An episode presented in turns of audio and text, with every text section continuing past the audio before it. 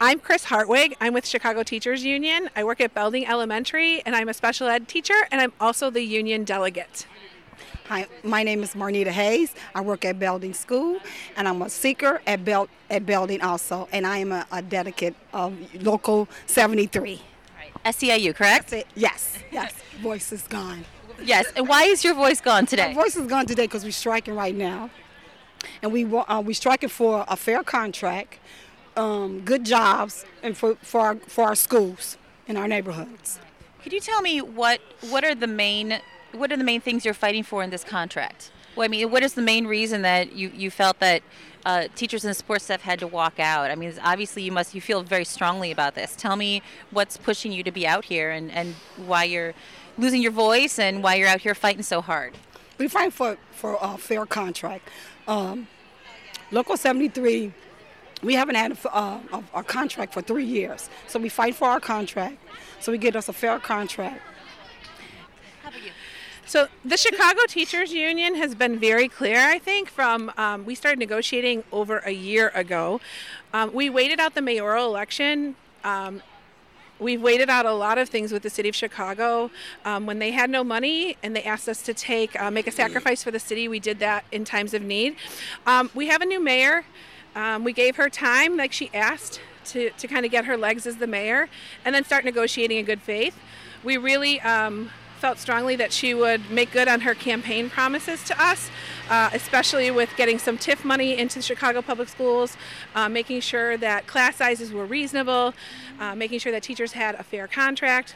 Um, she campaigned on all of these platforms, and I, for one, supported her with my vote.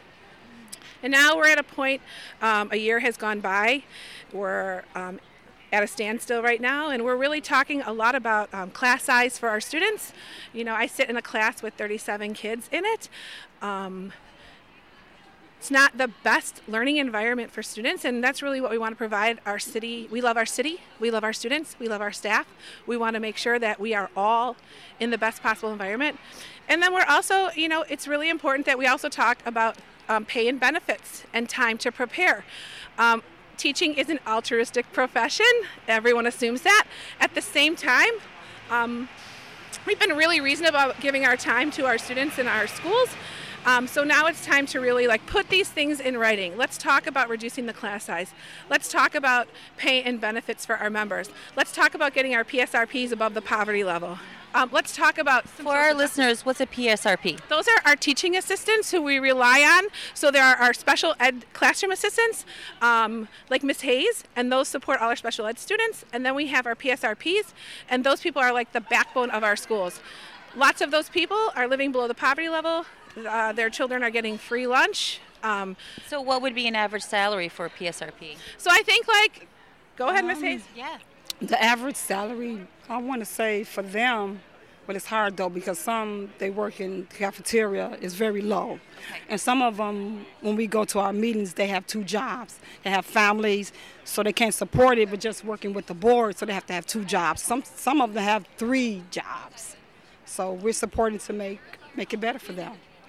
And I know the Chicago Teachers Union is supporting, especially our PSRPs. A lot of them are college educated. Some of them have master's degrees. They're looking to um, give them some um, some recognition for that by giving them some increases in like having some lanes for PSRPs so that they can earn a higher salary as well. Um, we're all in this together, and we all need to come together. Really, I mean, I- I'm born and raised in Chicago. I love my city. I've this is 28 years working for the school system in Chicago and in the state of Illinois. I'm proud to be a teacher. I want to continue being proud. I hope that Mayor Lightfoot um, comes to the table with something reasonable. I hope she stops with uh, the negative press. I hope she just really just buckles down. Let's get this contract done. Let's get our kids back in school.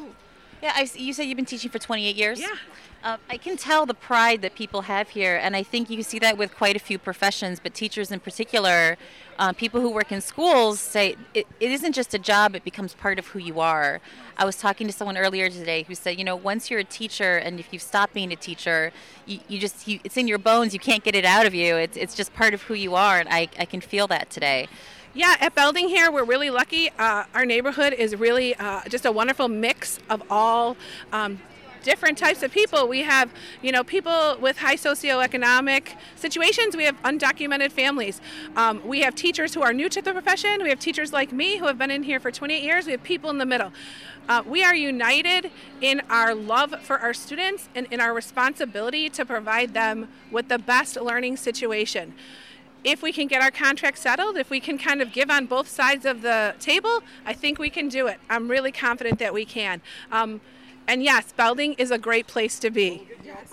Yes.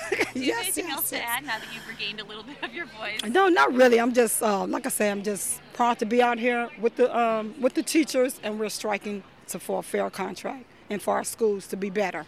Have you been sizes to be much reasonable? Right. So you're saying you've had a class. You have a class of 37 students right now. Is that? And some of our, some of the kids, second grade, we have 30 kids, 31 kids in the classroom. I remember when I was a teacher, uh, I had a, cl- a class of 38 kids, and I'm scrounging for enough chairs and enough desks, and it was it, just having enough resources to seat everyone. And it was a very and once everyone gets in there with their backpacks and their their bat and all their gear, it's it's hard to walk around your classroom and let alone uh, give it the attention that all the kids need and the differentiation to take care of the different learning styles. It's it's a definitely a challenge. Um, it's a challenge and it's also um, something that our members do on a daily basis with um, finesse and grace and dedication. Um, i went to school in the 80s where 35 kids in the classroom was the norm. And i think when i talk to you know friends and family who are in kind of my same generation they're like what's the big deal that there's 35 kids in a class? And i keep um, trying to reiterate like there's a difference in education now. We're, we're moving to a knowledge based economy. We're getting, moving away from a skill based economy. So we have to prepare our learners to enter the workforce, go to higher education. Um, we need to give time to that. It needs to start from pre K. It can't just be that we reduce class sizes in middle school. You know, we need to be giving that kind of attention uh, to prepare our children to be uh, learners, lifelong learners, and to, to get um, competitive jobs and to support their families and feel valuable parts of the community. Can I ask you, you both are union reps here. Were you around for the 2012 teacher strike? Yeah. yeah. So can um, you can you tell me what what does it feel like 2012 versus 2019? What feels the same? What feels different? Where we obviously have a very different mayor, but unfortunately you're on the picket line again. Um, obviously, some people had better, higher hopes for Mayor Lightfoot than with Rahm Emanuel. Um, tell me what it feels like from 2012 to 2019. Well, for me, this is because I really wasn't into it like I was, but now that I've been in the board for so many years and I'm supporting supporting the school, supporting my staff, supporting the teachers, it's much different for me. It's more exciting to me. Okay. So you, you feel that there's more of a sense of community and solidarity yes. then? Yes, yes I do. Okay. Yes, I do. So, um, interestingly enough, in the 2012 tr- strike, I was an assistant principal. I had just uh, switched roles the day, the first day of the 2012 strike. So I sat on the other side of the strike, um, but I showed up at North Park and supported my teachers, um, and they felt strongly, as we have since 2012, we need to put our students first. Uh, we need to make sure that everyone that's at the table needs are being met. That's students, that's community, that's teachers. So not so much has changed in that respect. Um, yeah. Here we are. Right. Speaking of, do you, do teachers generally feel that um, the administration in your building is supportive of this fight? Do oh, you? absolutely. Okay. Um, yes. So um, our principal, both uh, Principal Yutzi and Prin- Assistant Principal Cohen, uh, have been very supportive in our strike. They've been very um, communicative. We've had a really good back and forth with them. Also, I'd like to say, like, as problems arise, like they normally do in a school building, um, we have such great leadership that we're able to meet, discuss, and like we're able to solve that at the building level with a little give and take. So, Lightfoot CTU, let's solve that with a little give and take. You know, if we're able to do it in small scale, we can do it on the large scale. All right. Thank you so much.